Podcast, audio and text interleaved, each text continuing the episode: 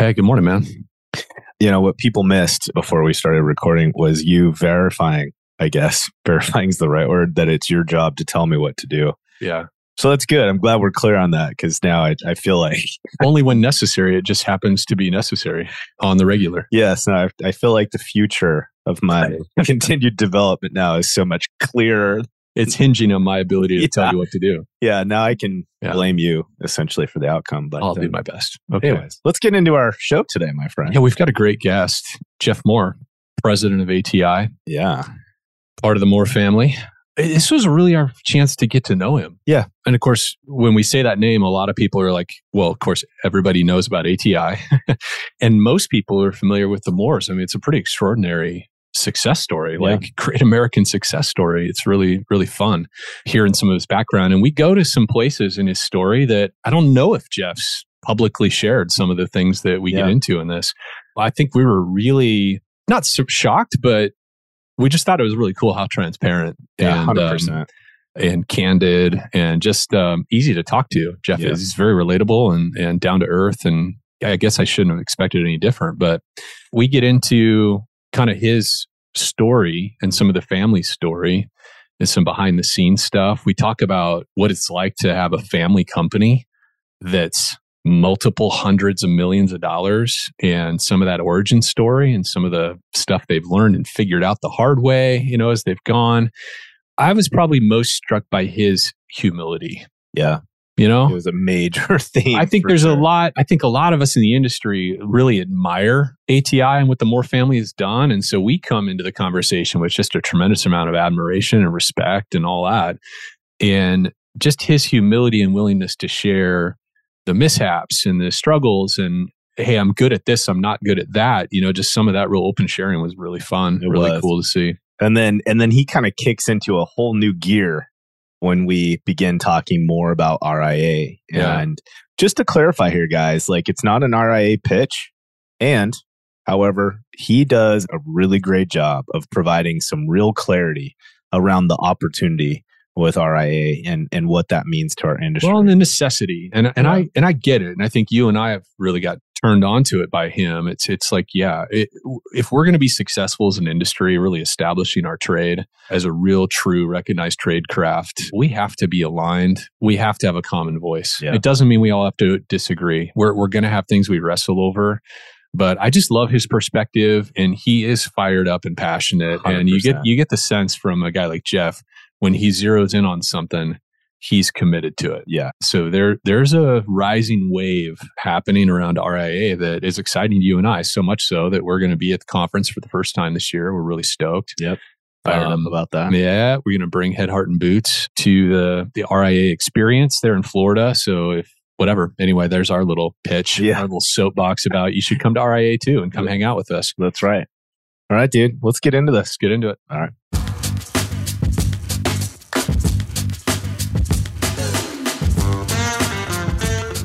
Welcome back to the Head, Heart, and Boots podcast. I'm Chris. And I'm Brandon. Join us as we wrestle with what it takes to transform ourselves and the businesses we lead.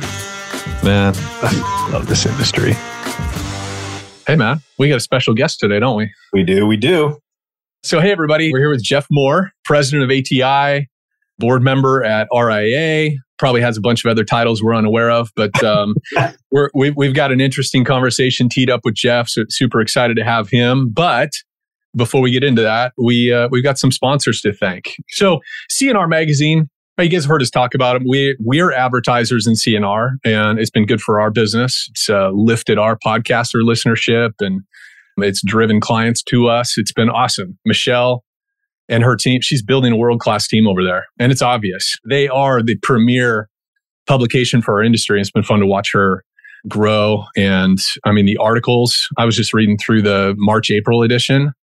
It's like chock full of awesome stuff. And there's an article by yours truly as well. So I, it was fun seeing You're my- not biased. my- it was fun seeing my name in print. I'm not going to lie, right? So it's always sort of a fun little thing, you know. But yeah, if you're not a subscriber yet to C&R, I mean, what are you waiting for, right? I mean, this this is the industry journal to know what's going on, hear about all the latest M and A activity. What are the big companies doing? What can we learn from them? Right? It's good stuff. Do you read C&R, Jeff? I, I do. It's funny. I just got the recent article. I was in our corporate office yesterday and we got a box because I make sure all of our managers, project directors, estimators get copies. We're also an advertiser, but honestly, it's it's the only printed piece that I read in the industry, and I've been reading it for as long as I can remember. So yeah, for those of you that don't subscribe, not only subscribe for yourself, but any of your key employees as well. No, I love that. Spot on. All right, that's good. All right. So Liftify, obviously our, our boy Zach Garrett over at liftify.com. Listen, all of us are trying to find and leverage any way that we can to increase SEO, to increase that organic search. Any of us doing into the PPC side of things, it's expensive for us to try to lock in certain keywords in most markets. It's really challenging. You're going to spend a lot of money one of the most powerful tools or resources that we see right now is just Google clamoring for those live, relevant, and active reviews, those five star reviews, tons of organic lift from it. We get uh, a ton of prioritization in the search algorithms with Google because you're getting consistent reviews on a regular basis and they're fresh and they're new. The struggle we all have though is how do you get them consistently? Sometimes the team's focused on it, sometimes we're not. Sometimes our system's working in our behalf and sometimes it's not. Liftify.com completely automated. Their participation rates, they're getting north of 20, 25%, which Chris and I have not seen that. Most participation we see is in that single digit. So a 20 or 25% return on engagement is stupid good. And for any of us, if we look at our, our companies right now, I mean, uh, do the math. You do a few hundred losses in a year. For some of us, it's significantly more than that. You're talking about a ton of five star review traffic that's getting generated on a regular basis. And it's completely fire and forget. So liftify.com forward slash floodlight. There's some opportunities there to onboard that system and really take advantage of the organic lift. All right, Jeff Moore. Let's get into this. You know, Brandon and I were talking about okay, what direction we want to take Jeff. I, I know you've got some things that you want to talk about with the RIA. They are moving and shaking and doing some interesting new things. But before that, I thought, gosh, I'd really love to know a little bit more about you, man. You know, as the president of the company, it'd be interesting, I think, for a lot of us to understand a little bit more about that role as president. You know, because we have we have a lot of consolidation happening in industry. We have a lot of CEOs of companies that have they've grown 30, 40, 50, 60 employee companies. And then they've been in this M&A run. Now all of a sudden they're involved in a company that's 150, 250, 400 employees and their roles are shifting. So there's people that are like that president title. I think a lot of people don't know exactly what do you do as a president. So I think it'd be interesting for you to share a little bit about that. But more so, how'd you get into this M&A track? You have other siblings in the business. When did you know that that was your path? And did you choose it or did somebody push you into it? Hey, Jeff, you go do M&A. like, could you unpack a little bit about your role and, and how all that came about? First of all, Brandon, Chris, thanks for having me on the show. Yeah, I mean, I, I, guess to start off with, you know, how to get into this this M and A world. I, I don't know that we we clicked a button or anything. I think it just naturally happened. I'm obviously I'm on the board at RIA now. This is my second run at the board. I was on the board eight to ten years ago, so I've always been, I'd say, more closely aligned with restorers, vendor partners, probably more so than even my siblings. And so I've always kind of run in that realm. I've always been friends with my competitors. I remember when we did our deal with private equity, one of the things I had talked to them about as we were going down this path was I was talking to them about other restorers, and there was a few, some of them really large in the industry, where I'd actually I'd been friends with them for 10, 15 years. I'd been to their houses. I'd met their wives and their children, just friendly competitors. One of them I actually remember I met at my CR class. And so I, I, did a lot of advanced training. And so I met a lot of people in the industry. And as we were talking to private equity, I think they kind of shined the light on Jeff's knowledge of other restorers was pretty powerful. And this could be a role that you could play in because at the time, honestly, I was managing sales and marketing for the company, which I no longer do. And so I kind of moved into this acquisitional role that you know, before private equity, it, didn't exist. We weren't buying companies. We our, our risk tolerance was nothing. It was one of the reasons we went down this path. And I think just with the relationships I had that I had built, going through classes, supporting the industry, being on the RIA, or just relationships I'd forged over time. And I think it just organically, naturally occurred. And honestly, if you would have told me I was I'd be doing this three years ago, I would have thought you're crazy because I was running with clients and you know, elbow rubbing with adjusters and TPAs. And I was spending my world in that arena, not with what you and I would consider my competition. And that's where you know, I, I built some really deep relationships. So it just organically happened. It's been really exciting. And when you say that ATI, the risk tolerance was nothing, talk about that a little bit. Like, so before you guys got into the, the private equity relationship, w- what does that mean? You guys were just super risk averse and super conservative or what? In, in some senses, yes. Overall, I would say no. Obviously, we grew and we grew exponentially. So when I say risk adverse, my dad's philosophy, he founded the business, was he never wanted to borrow a dime. He didn't want to borrow money to finance a truck. He didn't want to borrow money to finance anything. And, you know, funny story when it comes to an acquisition, we only looked at one company in our first 30 years of even considering an acquisition. It was never on our table. And it was after Hurricane Ike. I remember my dad and I flew to Houston. It was someone that he knew back in his Houston days. And this guy was doing $10 million in revenue. EBITDA, I didn't know what EBITDA was until like three or four years ago. Now, now I talk about it all the time. And this guy was effectively, he's making about a million dollars a year in his business off $10 million in revenue. He was at retirement age. He didn't want to sell the business. He basically wanted to give the business to ATI.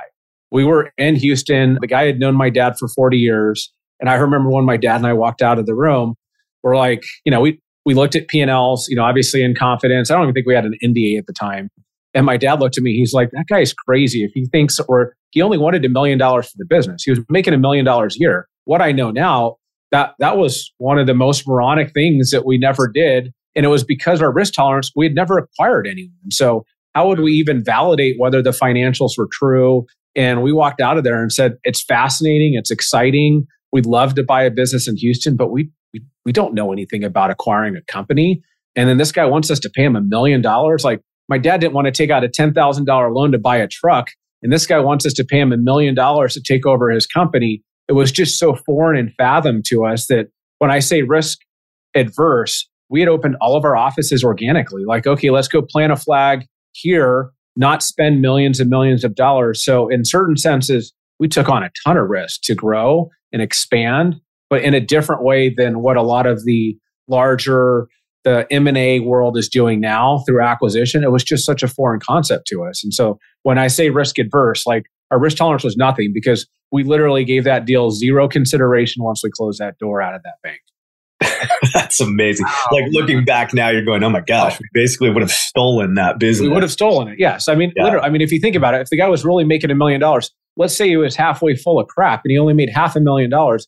Well, I would have made my money back in two years. I mean, I think any one of us if we could invest $10,000 and be guaranteed that we're going to get that back and we're going to get $10,000 every single year in perpetuity, any yeah. one of us would make that investment. Right. You right. do whatever you had to do to find that money, right? Absolutely. I would have borrowed to borrow and done everything I could. But again, it was just so foreign that, that honestly, I think that's the scary thing with M&A. Even, even a couple competitors that I still talk to, actually at the recent RIA event, a couple of them were asking me about expanding into new markets. I said, I don't care how big or small you are. If, if you think you need to expand in an adjacent market, you ought to consider M&A. And I'd happy to give you some advice on what to do it, but you don't have to go buy a $10 million company. Buy a guy or a gal that's doing a million dollars a year in revenue and you know, whether they're making 50,000 a year or $200,000 a year, there's a way to structure it to where it's a win-win and you don't have to take all the risk yourself and, you know, leave your family to go, you know, two hours down the road. There's, there's ways to do deals that aren't going to cost you an arm and a leg. So interesting. It, has most of this been a crash course for you? Like, as just basically you're being asked to do it more and more, and so you're just garnering all this information and and learning through hard knocks, or or what was the lead up to that? It's de- it's definitely been hard knocks. It's been trial by fire. It's I mean I spend I mean as you know, one of your questions is what do I do as president? I'd say I've got two titles, president and chief acquisition officer. I'll tell you, I spend maybe 90% of my time in acquisitions for ATI. So I am spending a bulk of my time. When I first started doing this, I read books, I listened to podcasts, and I learned on every deal. I'm still learning on every single deal. So most of it's trial by fire. And I've built a team around me that honestly, with the exception of maybe two people on my team, I've probably got 10, 10 team members that help me and they do that full time. Two of them come from what I'd call a traditional M&A background. The rest of us are good old guys and gals that grew up in the restoration business that are learning by trial and fire, just like I am every single day. The rest of my time as president, honestly, I sit in on board meetings. I, I get general updates on the business, but day to day operations, I have like next to no involvement in everything that's going on just because I'm more there in a strategic role and an industry liaison through my involvement with RIA. I probably spend more time working on the industry as a whole than I do on the day to day business of ATI. God, what a wild, what a wild shift. Okay, so I have I have just a question regarding this whole M and A piece. So you you had alluded to that prior to that you were sales and marketing. Is there a little bit of that thrill of the hunt that that comes in this M and A piece? Like, what what is that like? How's that kind of fire you up? Because there's got to be some juices that get firing when you're in that mode hundred percent. I, I would say M and A is it's sales. It's sales selling to a different customer. Yes, it's the anyone who's ever been in sales. You're you're motivated by sales. You're motivated by deals. You're motivated by relationships. I mean, some of the best scores I ever had in sales aren't they're not the easy ones. The easiest sell is not the not the adjuster who needs me on a job today and randomly got referred to me. It's that adjuster who I know has a big book of business, or it's that restorer that I know we, we want to be with them. ATI wants them in our family, whether that's in a month or if that's in five years. That owner is a good cultural fit. It's got an incredible business, and it's about building that rapport, the relationship, and welcoming them into the family. Because at the end of the day, no different than a customer looking for you know to hire you for a restoration job. Someone's the timing's got to be right for M&A to work. Most importantly, it's got to be right for them. It also has to be right for you. You have to be want to be in that market, but getting over that hurdle, that it's really that mental hurdle. I mean, it, it took it took my family. We had no intention of ever doing a deal with anyone, and it literally we got an unsolicited offer that my dad went to lunch with a neighbor. I mean, that's how this all happened. And the guy made my dad an offer. My dad thought he was going to lunch with the neighbor, and he didn't realize he was a private equity guy and they had an hour lunch and this guy sent my dad an offer and that's how it all started. And it took us from dad called an emergency meeting later that week because it got my mom and dad's attention and it took us 18 months from that offer to decide if this is a road we'd ever consider going down because we were so anti against it for so many years. The mental part is probably the hardest part in the journey for any owner going through a process of what's best for me, what's best for my kids, what's best for my employees and my customers. And some of those answers aren't always the same. What's best for your employees may not be what's best for you as an owner, may not be what's best for your employees, your customers. And you've got to look at it holistically and take a step back and say, what's best for the business? Ultimately, I've got to put that above all other needs. And, and that's what should be driving your decision because you can't grow the business anymore or you don't love what you do. You probably shouldn't continue to run it because if you don't have an exit plan, you really have to love what you do first and foremost. There's so many things we can do as entrepreneurs and CEOs, but if you don't have that fire in your belly, that's when you know it's time. Oh man, this is not a uh, easy business to to forge. so I think unless you're passionate, I mean, it just gets very difficult for you to face the challenges. I think in front of most businesses in our industry if you're not excited about it. Jeff, I got I got a question for you. How how's M and A changed ATI? You kind of quipped that I, I didn't know how to read a P and L until four years ago, which is super relatable. I think probably a lot of people listening. But how did it fundamentally change ATI's internal process and financial acumen and all that kind of stuff over the last several years? So it's been so much more than I ever could have hoped for. We are a better run operational business before private equity, my family cared about the top line. We never cared about the bottom line. At the end of the day, as an owner, once you realize that you're chasing bottom line growth, I used an example this morning with the team member, and I said there was years at ATI where all we cared about was top line. We never cared about the bottom line because we always knew that would catch up eventually. And you could go from a year doing, say, 100 million in revenue and grow by 32%. We'd be excited. You know, we did 132 million dollars, but we may have only made an extra million dollars in profit doing $30 million in revenue because we extended resources. We took our cash and our capital. So growing smart is something that we've been able to do through this venture. And I use that example in Houston where we didn't go out and acquire that company. So I've got four kids. Both of my brothers have three and four kids. So my dad's got 11 grandkids.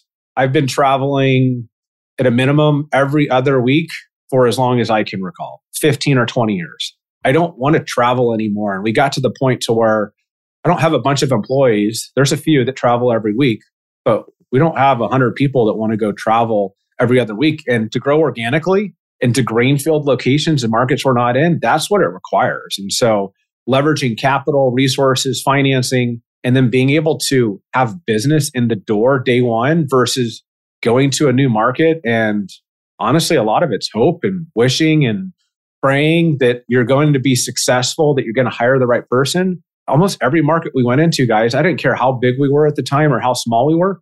No one knew who the hell ATI was. And that's no different for any restorer going into a new market. It's different if you're going 60 miles away. You're going to have some sort of brand awareness, reputation. But if you're going to the next state, yeah. I mean, I remember when I moved to Phoenix, no one in Phoenix had ever heard of ATI. And we were doing, we were one of the largest players in the West Coast, but 95% of the people in Phoenix had no freaking clue who we are. And so greenfielding is so difficult. You are, mm. I tell any owner that if you're going to go greenfield an office, you're going to hire C people, C players. You're not getting A players because if the market doesn't know who you are, guess what? The project managers don't know who you are. Biz dev people don't. And they're just going to say, well, you're going to be like ABC that came in here from another state and you guys are going to be out of business in two years. And I don't want to go leave my job with a reputable, whether I'm with a big restorer or a local restorer to come work for some fly by night that I've never heard of.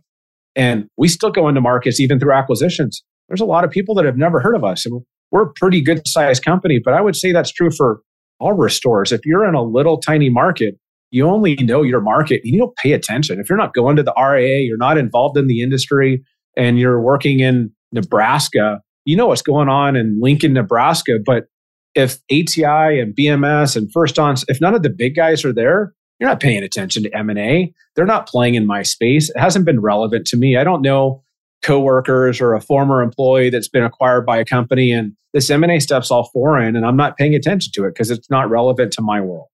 It, it's hard to imagine that the ATI at this point is not heard of in some areas still, but you, I mean, it's true, right? Like hundred percent accurate. So crazy to me. All right. So I'm just thinking in my mind, like, as you're talking about these experiences, as you're talking about, uh, I, I mean, you used the reference that for 30 years, there was no, you know, M&A strategy in place. So I'm thinking, oh my gosh, this company's been around for so long. But if you had to identify like one character trait or skill set that you feel like you've had to really establish to start experiencing the level of success that you are now what would you think that is what was that one that one thing that you feel like has really been a powerful part of your development and leadership and success in business i think there's two things i would probably er, relate that to first of all you know as the, the founding family members of ati there's only so much you can do yourself. Like you're you're talking one one hundredth of one percent. So you have to have really good, talented people in especially leadership roles. You want to hire people, and a lot of managers in our organization and others are scared to hire people that are better than themselves. But you need to hire, retain, and keep really talented people. Because unfortunately, the end of the day, there's 15,000 of us doing restoration. And, you know, minus a few variables, at the end of the day, a customer that has a flood, irrespective of who's doing the job, the baseboard's going to be reinstalled, the drywall is going to go up. ATI is not putting up any better half inch drywall than anyone else. Right. The only way to differentiate yourself is to communicate better, maybe do it faster, and have really happy people. So I think it first and foremost, it comes down to people. And I'd say the skill set that I have, I think the family has in the business, if you're looking to grow, you have to be willing to change and realize that what you did last year may be a terrible idea this year. Definitely what you did five years ago. If that's your strategy to continue to grow, what worked five years ago sure as heck isn't going to work today because we are not the same company we were. And so you've got to realize that that person, even the, the, the, people next to you. I'll give you a great example that, you know, when we opened our Denver market, our probably biggest glowing success story, we did 10 million in revenue in our first full 12 months in a market we'd never been in before. Wow. But the person that opened that office was not the right person to run the office once we got it to 12 or 15 million dollars. It's a different leader. That person's still with us at this time, but I needed a hunter. I didn't need a gatherer. I needed someone that was afraid to knock on any door to tell everyone in Denver that we're coming to town and we're the new best thing in town. But once we had 35 full time employees, wasn't necessarily the best leader or people mm. leader or motivational person. we put them back into a sales role. So making sure you've got the right talent in the seat in the bus at the right time. And it wasn't, gosh, old school ATI, we may have just parted ways with the person. That person is a top 10 producer in the entire organization, but we outgrew his leadership skills. But he was great. If I wanted to go open a new office in any new market, I'd take him in a heartbeat. I'd have him go build it up for the first two years and then have someone else take it over because that guy's a type of personality. He he does not like, and I'll tell you, I'm the same. I got the same personality. I, I don't like getting bogged down into the day to day minutia, and neither did this person. And once he was dealing with people calling in sick, and you know, uh, I can't come into work today, and didn't understand that he wasn't the greatest leader. And so, making sure who you need today may not be who you need in five years, and you have to really reinvent yourself every three to four years, not only personally but professionally. I mean, like looking back now, I hear like that whole reinventing yourself every three to four years. I mean, I think somebody in your position looking back now, it's like, oh, well, yeah, right. Like, obviously, that was the right move. But how did you stay? Like, how did you stay in that mindset as as you were journeying down and making those changes? Because it seems like it's so difficult for people to openly admit I'm currently at the outer edge of my experience or skill set, and either I need to evolve or I, as you say, I need to bring in someone to help shore up this weakness. But it feels like that's so difficult for people to admit to, which uh, sometimes I fully understand and at times I don't. But what did you do to kind of remind yourself, okay, it's time for me to to transition through some changes. It's time to evolve again and be prepared for this next shift. I think two things. One, you need to have good outside advisors. So along the way, we've had an informal board of advisors. They weren't a board of directors. So we had outsiders that, you know, we paid a, a fee once a quarter to come in and none of them had restoration experience. Mm-hmm. And we would report out to them financials, where we're going, why we're going, and they would challenge the status quo. And I think other other people within your organization, you always need to be looking and soaking up ideas. The company, all companies, your employees have incredible ideas, but if you're not open to them, you're not willing to do it, you're not willing to change, you're not willing to bring someone in. Um, every owner will will have that day where maybe the business is needs a new leader, needs a new manager. That may or may not be you. And ultimately, again, that fire in your in your belly, you know, maybe bringing someone in from outside. I, I shared a story the other day where we have an outside CEO, and so we brought in private equity my dad's 68, going on 69 this year. And private equity said, you know, at some point, guys, we need a transition. You know, dad's not going to be running the company as a CEO at 74 years old. So, Jeff Ryan, do you guys want to be CEO? And those are some really difficult internal family discussions. Like, do, do I want to run ATI? At, at that point, we were 350, 380 million dollars in revenue, and we wanted to get to a billion dollars. And my brother and I, you know, we, we, we seriously considered it and said, can we do it? Yeah, we think so. But do I want to bet on I think so? Or do I want to bet on someone that's done it before?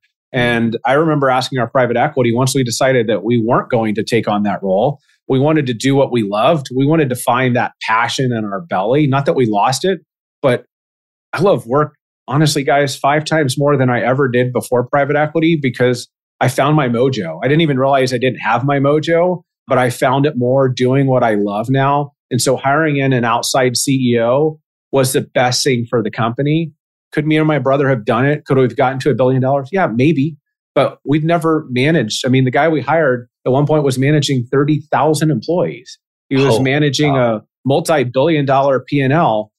Basically every day that we were at ATI at that time, every day we were doing more revenue than we'd ever managed before. And so at some point we realized that yeah, can we do this in the future if we want to? I think if we have a good mentor, you know, at some point our CEO now, I don't, I don't know, he's probably in his mid 50s, so he's got a good 10 years left. We want to be the CEO at some point. Now we've got a mentor, we've got someone that's doing it. If we want to take a step into that seat in the future, I think we'll be better equipped to do so. But you're not always the best person to run the business operationally, leader wise, sales wise. And again, put the business first. Ask your employees it's incredible. They will share with you if you give them permission to be brutally honest. They will tell you where you're strong and where you're weak and what do I need to do to continue to grow the company. And they will share, but you have to respect their opinion as well and be open. Hey, friends. Hey, listeners. We're doing something a little bit different with our ads. So, you've been accustomed to hearing some ads with our favorite partners and companies in the industry. Now, we actually have a product page, our partners page on our website. So, floodlightgrp.com forward slash partners. We want to give you a quick rundown, though, of the people that we're partnered with and we believe in as really go to resources in the industry. The first one is restorationerp.com, right? ERPs are an important part of our sales process, our customer development process, and why reinvent the wheel? The Restoration ERP platform is awesome. It can be customized to your business branding and all that kind of stuff. It has all the components to really create a value add for your commercial client. Accelerate job management software. Everybody needs job management software. And we have just found Accelerate, not only is their team like just really great to work with. When they get ideas from customers, they throw it into the, the product roadmap and they implement it. They're really advocating for the contractor and trying to create a software solution that works for them.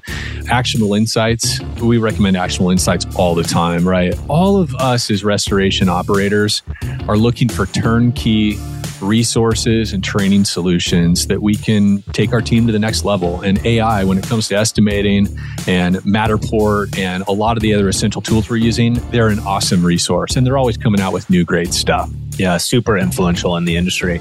Uh, Super Tech University, soft skills development training for your technicians, for your frontline personnel. Let's face it, frontline personnel are the heartbeat of our company. They are the ones that connect with our clients and create the customer experience. There's no better investment than investing in the ability for those individuals to represent themselves, our clients, and our brands well. So, Super Tech University, uh, Surety, they essentially are cutting down this life cycle between delivering service and then getting paid, stepping in, removing the middleman in terms of mortgage companies, refining that pipeline, making sure that it, there's as least friction as possible. So, we can go out, do a great job, and then our businesses don't suffer while we're waiting to get paid. The money's coming and it's coming quickly.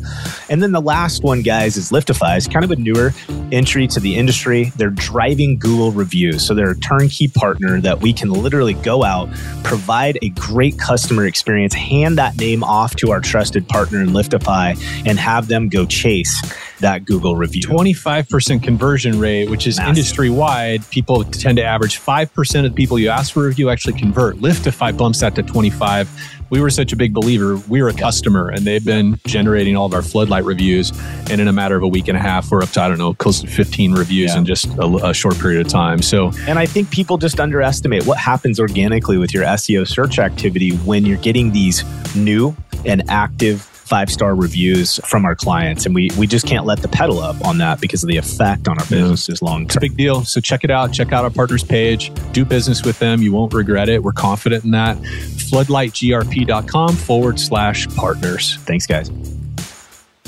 Jeff, I one of the themes I'm hearing is it would seem from the outside, and, and Brandon and I have had the opportunity to engage with with some of your uh, some of your downline leaders, and I think across the board, we've been really impressed by the caliber and the culture, the way people talk, right? The language, the way people talk about the work and the business and everything else.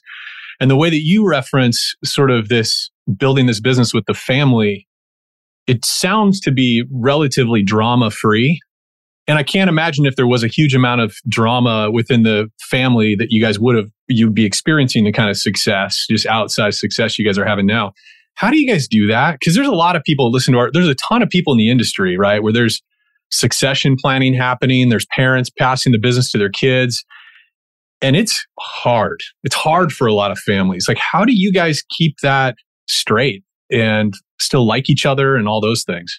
You know, we are a closer family because of the company and we'll never lose sight of that. I think as you're small, working with families challenging. I met my wife at ATI and once I asked her to marry me, I told her that I'm not working with another family member and you can choose the job or you know you and I can get married, but I work with enough family members now. And one of the things we did early on, we used to allow a bunch of family members in the business. And I, I think one of the good things that we did was we limited it to me, my two brothers, and my dad. We've got one cousin still left, but running a business with family gets very convoluted. I mean, my dad's had to fire his brother. We've had to fire my uncle, my mom's little brother, you know, a- along the way. So things happen. And so that's where it gets really convoluted.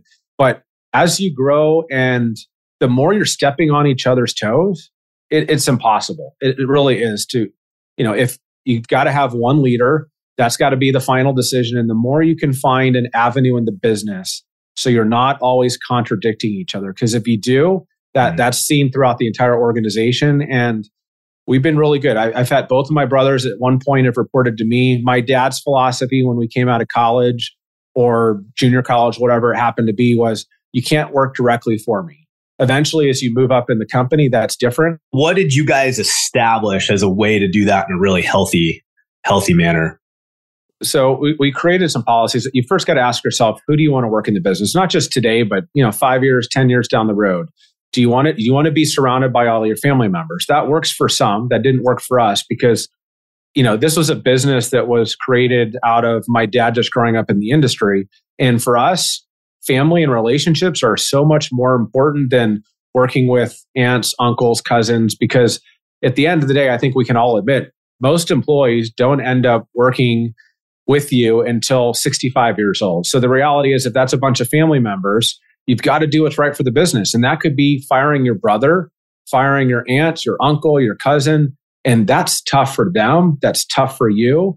And it's tough for your employees because no matter how much you don't favor your own employees or your family members, it's always perceived. And yeah. I'll say it's not just our family members, it's managing other people, or say um, someone that's managing my Seattle office and him hiring his son to work in the Seattle office. You, we've got a policy that says no one can work for another family member. I have no problem hiring that person's son to work in Seattle, but there needs to be another layer of management and if for some reason that person wants to be an estimator, they'll never be able to work in Seattle as long as their dad's running that office. They can go transfer to another location, be your own person, but that also creates animosity amongst employees saying again even if that that manager is not providing differentiated service or management maybe they're giving the worst jobs in the office and they're they're giving nothing but some employees are going to interpret that and their opinion is I'll never have a chance here because the son of my manager is getting the cherry picked jobs, even if the, the reality is it's not. And so making making sure you're making those strategic decisions, even if you've only got a couple of employees, like, you know, do I really want to answer that question if my brother asked me for a job in two years? Do I really want to work with my brother? Because if you don't, hey, I've got a policy that says I can't hire family members. Like hiring your blood relatives, that's a whole different story. Your children, but if you don't want to get convoluted, that that co- comes with other complexities, not just for you but your employees.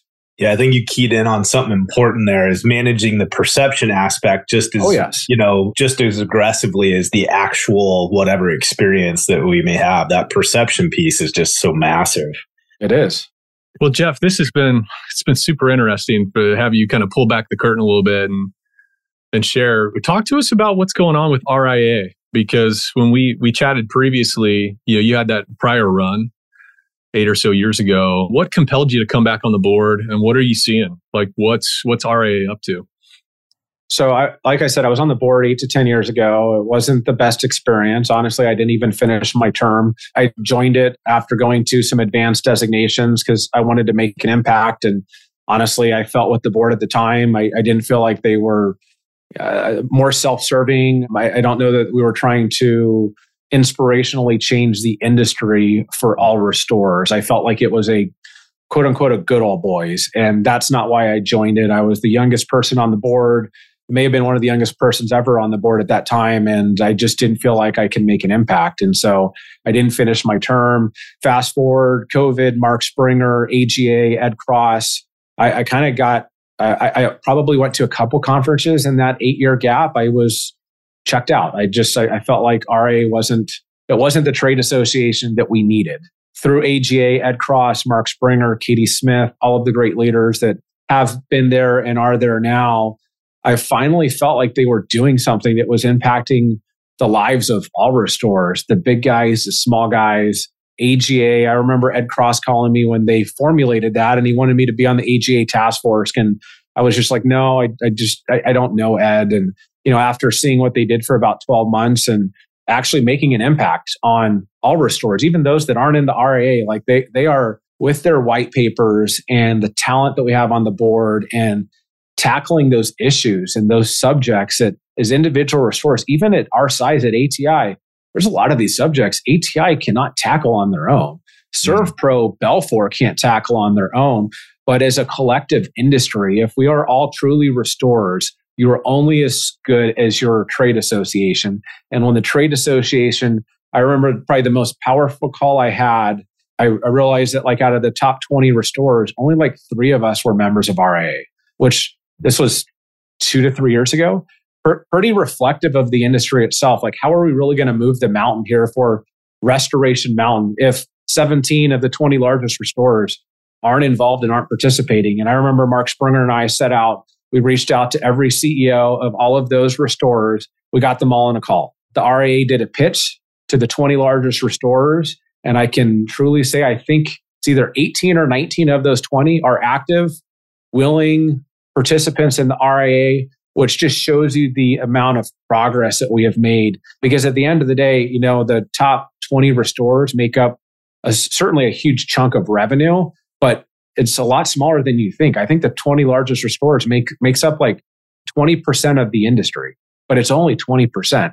But that's the easiest 20% to win over because if I can win over 20 people, it's a heck of a lot easier than winning over 15,000 individual restorers.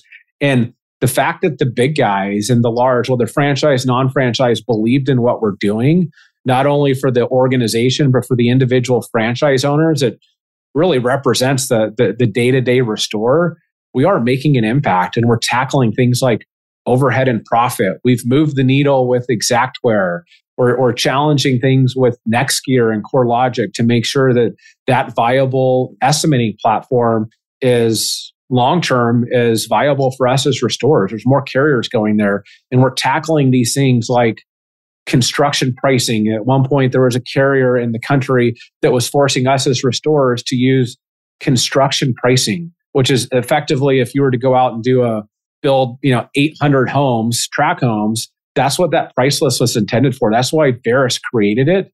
But you had carriers that were mandating us as restorers on $10,000 construction jobs where the margins and the top line line item is discounted by like 40%. We just, we can't survive. We just, you know, the, the insurance companies think we're making money hand over foot, but the margins are actually, the margins are incredible. But the cost to run a restore is incredibly high and so much higher than the industry thinks.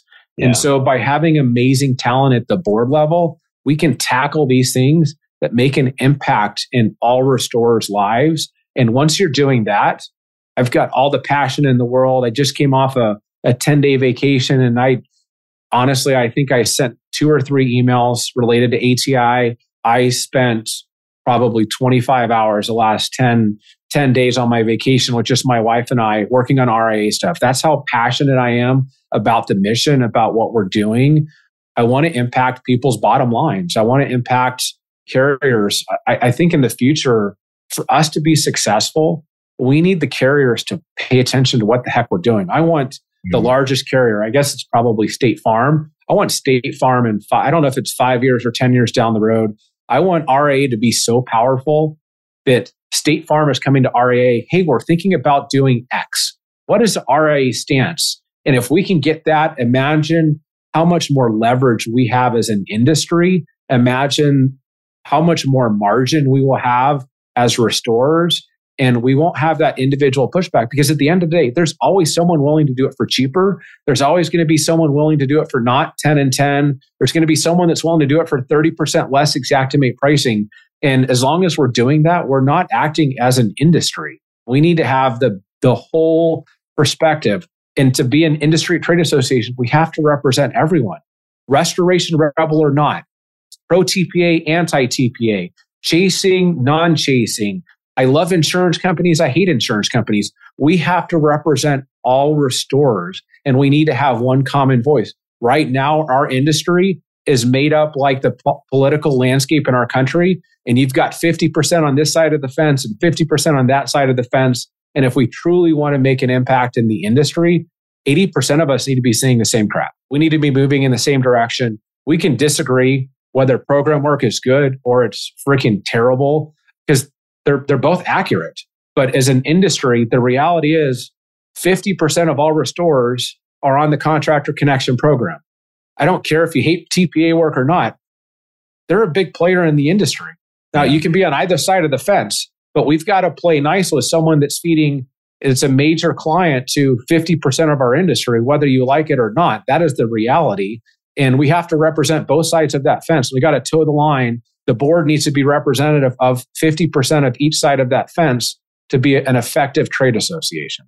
You, when we talked to you the first time, not long ago, about this topic, I mean, everybody listening right now can hear the passion that just fired up. I mean, you were yeah. excited to talk about ATI's past, but you just went into a whole different gear when we're talking yeah. about RIA. You gave us some numbers that honestly kind of shocked me. And so, if you don't mind, can you talk about participation, current membership now, and why it's going to be so critical for the team to continue to make progress? So at the end of the day, we're a nonprofit. We're we're not making money. We're just looking to have residuals to to cover us through another COVID year type of deal. But yes, there's about fifteen thousand restorers in the United States. We have approximately fifteen hundred. So we represent ten percent of our industry. That's honestly, I, I, speak my mind. Sometimes the board doesn't like it. That's pathetic from Jeff Moore's opinion. How can we represent our association? All the restorers listening if if you're a new member, it's like two hundred fifty dollars a freaking year. Like this is not. I don't care. I don't care if you just started your company. You can afford two hundred and fifty dollars. Like we need more people to be in the association because the more people we have, the more funding we have, the more difficult tasks that we can take on. Our last strategic board meeting, there was 20 of us in the room. I think we chalked up 250 strategic ideas that would impact all restorers in the country. We're able to tackle about 10 of them because one budget, one time priority. But man, imagine if we had four times as many members. We, would probably have four times the budget and we can invest in other things through AGA, Ed Cross, and the things that they're tackling. But when three of the 20 largest or two of the 20 largest aren't members and you've got 13,500 restorers, hopefully some of which are listening here and are thinking about joining, you know, you've got to be part of the trade association to make an impact. And there's tons of reasons why you join. First of all, it's a trade association. We're out there fighting on your behalf. The board is incredible. We're all volunteers. We don't get paid to do any of this. This is out of the goodness of our heart that we're trying to make an impact and restore. But I'll put my CEO hat or my president or my whatever hat you want to call it. At the end of the day, there's got to be an ROI for anything I do. If I'm going to do a trade show, if I'm going to join a, trade association, we've got something that's called the affinity program. And basically, it's a rebate program. We're hoping to have a big announcement at the conference for those that are there on something that's game changing. But the reality is, we've got alliances with about 20 partners right now. We're working with about 10 others where that $250, if you're a new member, you're going to save thousands and thousands and thousands of dollars. The ROI is like 10 plus fold, even if you're a guy doing a quarter million dollars in revenue with two or three trucks, pay for the membership because we will invest that money and the the people like Sunbelt, Large Loss Mastery, Surety, REITs. I mean, I can give you a whole laundry list of people where they're giving you a discount. So well, let me pick on someone looking at Sunbelt right now. So they're our longest partners. So if you ever have to rent boom lifts, lighting, equipment, if you're a small guy, you, have got to rent because you, you, go up and down in terms of what your capacity and what you own is. Um, mm. They'll give you a discount. And the standard discount for this program is they are giving us all of these members on average about 10% off. And so as a restorer, you're getting 5% off of whatever you're spending with these vendors. And by the way, they're giving us 5% back to the trade association at the end of the year. That's more dollars I can invest to make an impact into your bottom line. And so what I tell everyone is there's amazing things that we're doing. So you should absolutely join it for, you can hear it in my passion. Yeah. But again, I'll put my CFO hat on. Don't join anything unless there's an ROI. Because I'm telling you right now, if you use any one of these vendors, the ROI is going to be tenfold of what new membership costs. There's advanced designation. Again, employees, what built ATI was the amazing employees. You've got to invest in your staff. They've got effectively the master's degree. All of us have IICRC trained people. You, you want to really invest in your staff. You send them to your CR, your WLS, the advanced designations. There's a reason there's less than a thousand CRs in the country. I think it's probably less than 800 of us that have their CR designation. Imagine the leverage you have on an employee that you've invested and they're receiving number 801 CR advanced designation versus you're one of 100,000 people that are WRT certified. you've now invested in that person's future. And hopefully they're, they're going to interpret that and not leave and go jump ship for $2,500 more in salary from another competitor. But the conference, the conference is coming up April 26th to 28th in Orlando. Come here from the heads of the four largest TPAs. Come here from the president of Verisk. As restorers, what do we like to complain about the most? Pricing sucks. Guys, pricing will never be good enough. We'll never make enough money compared to what I think the insurance company thinks that we're making. Pricing can always be improved upon. We've got the president of the estimating platform at Verisk coming. We've got the Jesse over at CoreLogic coming speaking to us. If you want to find out what's going on in the industry, you need to come to the conference. And if you can't afford to fly to Orlando because you're a small guy, totally fine. Live stream it. Yeah. You, can still get the educational quality. You're going to miss out on the individual interactions. You're not going to meet all the vendors. You're not going to see the incredible sponsors that you guys talked about today and all the other incredible vendors. It's an opportunity to meet your peers. And that is where you learn. You learn from talking to other restorers, preferably in markets that you're not in, because you don't want to trade trade secrets with the guy next door. But I have no problem doing that with the guy out of Florida if I'm in Seattle. And all of a sudden you're building friendships. And that's part of what led me back to RIA and into this M&A landscape was putting myself out there and always wanting to reinvent ATI and reinvent myself. I walked the, show, the trade show floor like everyone else. We don't have everything figured out, guys. We're, we're still learning new products. We're still learning one of your sponsors today. You'll, you'll, you'll have to name drop the name, but the one doing the Google ads, we still haven't figured out how to do Google, guys, and we're ATI. So I don't know that anyone in the industry has figured it out, but I'd love to meet with that guy when I'm in Orlando. Hopefully he's got a booth and I can come by and say hi because we don't have it all figured out. I don't think anyone does. I will now formally make that intro. And I yes. guarantee you he's going to hear this and go, I can't wait. You know, one of the things that that kind of comes to mind, I know Chris, you probably have a few thoughts too. So guys, I just kind of want to set the stage for for those of you listening. Most of you, if you haven't heard of ATI, I'd be shocked. Most of you know uh, roughly kind of the size and scale this business has been on a tear creating.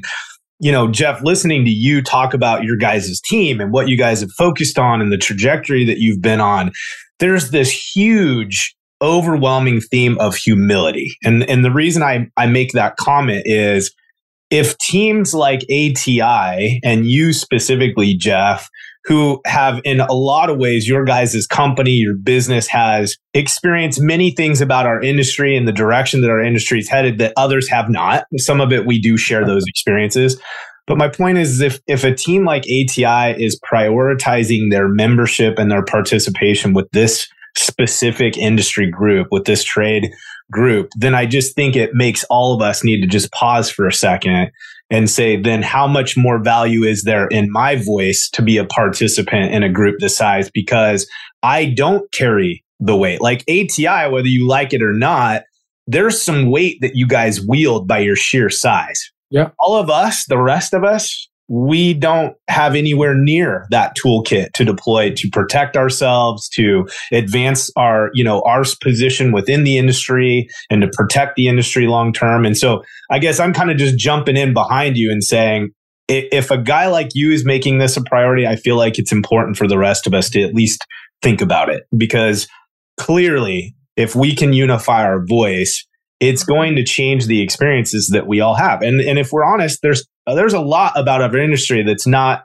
great right now. There's a lot of challenges and a lot of things that are not in aligned with our, you know, with our best interest. And the only way to probably make ground on that is we've got to be speaking a common language. And it seems like RIA can be that platform for us to begin unifying our voices behind.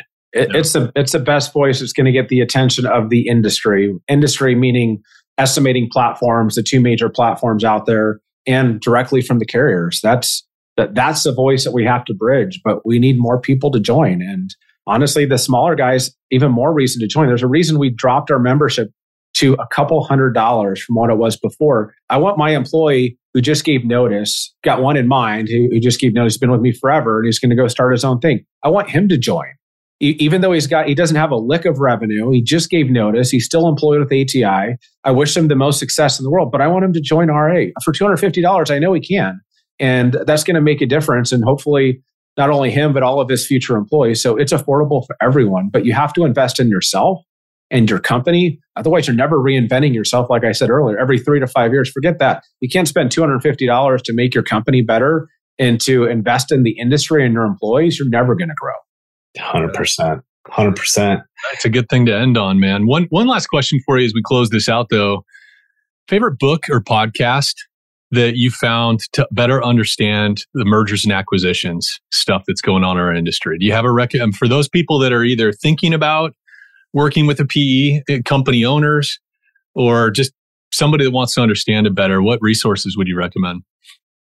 So specifically for M&A, there's nothing that comes to mind. I would say for business in general, my favorite author is Patrick Lencioni and he writes all kinds of i don't think he's got an m&a book. I, have read all of his he's got 10 or 12 business publications. He's an incredible author talks about things from you know building teams and culture to death by meeting not to have meetings to have meetings they've got to have purpose. So i think from a practical perspective ati actually has a book we're hoping to launch at the ria hopefully it's done in time but it's actually on m&a it's, it's this is not a a plug. We're actually going to sell it on Amazon, but for for the right people, we're also going to be giving it away. We interviewed, I don't know, 20 to 30, I call it uh, figureheads in the industry, plus the first five owners that we did deals with.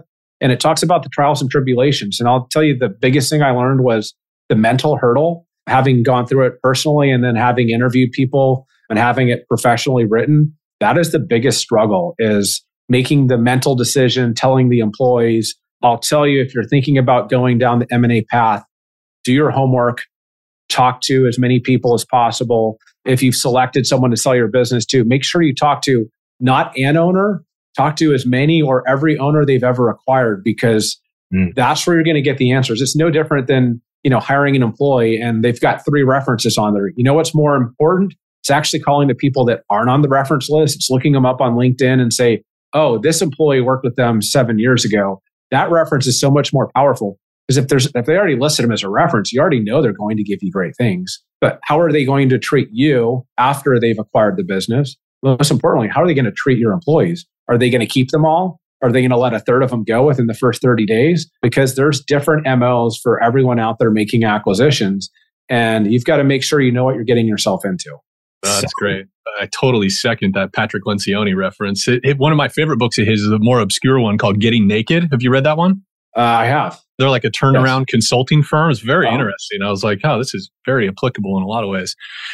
Well, Jeff, this has been really fun, man. I, I, I think I, I, think what I what I've really enjoyed about the conversation is just your candor. I feel like it's really refreshing, right, to talk with with an industry leader and just how humble and open you've been. So really appreciate it, man. It's been fun look forward to a future chat. But thanks for joining us today.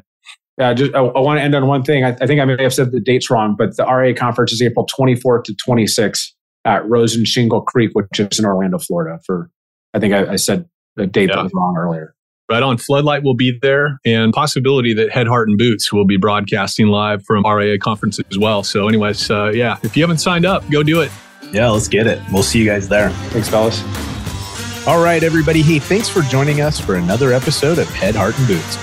And if you're enjoying the show, or you love this episode, please hit follow, formerly known as subscribe, write us a review, or share this episode with a friend. Share it on LinkedIn, share it via text, whatever. It all helps. Thanks for listening.